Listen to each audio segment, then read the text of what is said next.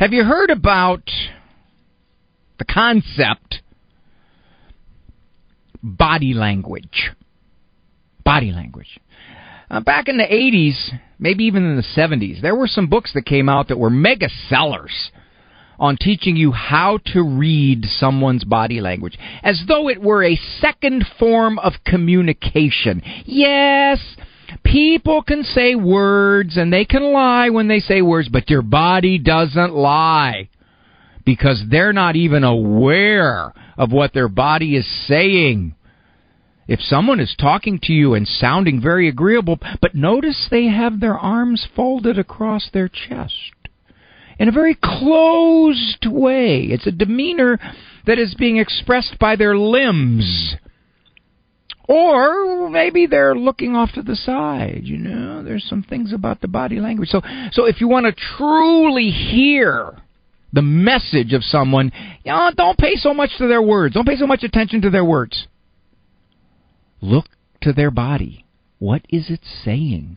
What is its communication? Now, before I go any further, yes, there are those, and and there there is some research support for this on discerning when you're a professional, say for example a debriefer or someone that's involved in intelligence, and you are a professional, an FBI agent, and you're interviewing someone, watching watching their eyes, watching signs of nervousness. Okay, okay, you got that. But this body language movement goes way beyond that. Way beyond. It it I remember one time reading the book and they talked about how you have your hands in your pockets. If you have your thumbs on the front of your pockets with your four fingers out leaning down, well that's supposed to mean something. If you're leaning on one foot, well that's supposed to mean something. Uh, the way you sit, now that's supposed to mean something. I took a course in grad school. It was called Gestalt Therapy. Gestalt Therapy was some some fellow way back. I think his name was I forget his first name. But his last name was Gestalt. He was a German psychotherapist. Had a whole lot of ideas on personality. So this particular prof was big into Gestalt therapy. He said something in class, and I I raised my hand. And I said, Is there any. Oh, I remember what it was. Here's what it was it was talk about, talk about body language. The way you eat your food shows the way you take in information. If you chew your food at length, well, you're a critical thinker. You analyze the information. If you take big bites and you just swallow those big bites, semi whole. Well, you're an uncritical thinker. You just take in information and you're gullible or gulletable. I raised my hand. I said, "Is there any any kind of research or personality evidence that says this?" Now you'd think he'd say, "Well, here it is." It's not what he said. He said, "I notice you're leaning back." Because we, in Gestalt therapy, you didn't sit in desk. You sat around the room leaning against the wall. Had to do that, you know. That was those days in the 70s. You're leaning back. Is, is that indicating an uncertainty in your question?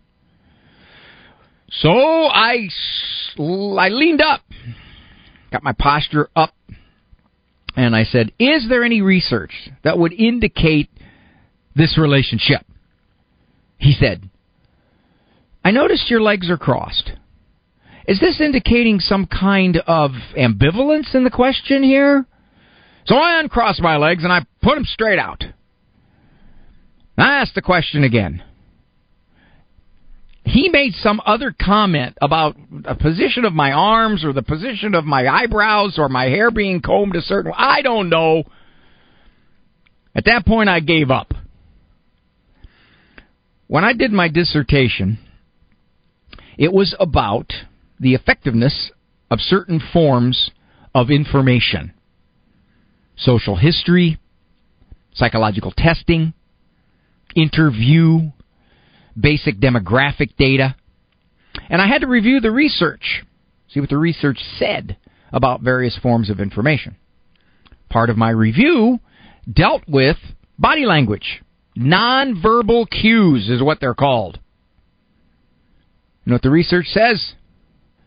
I'll summarize it for you. You got a pencil. This is kind of hard to spell.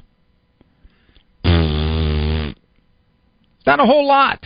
Not a whole lot of information is added, and as a matter of fact, it can be misleading.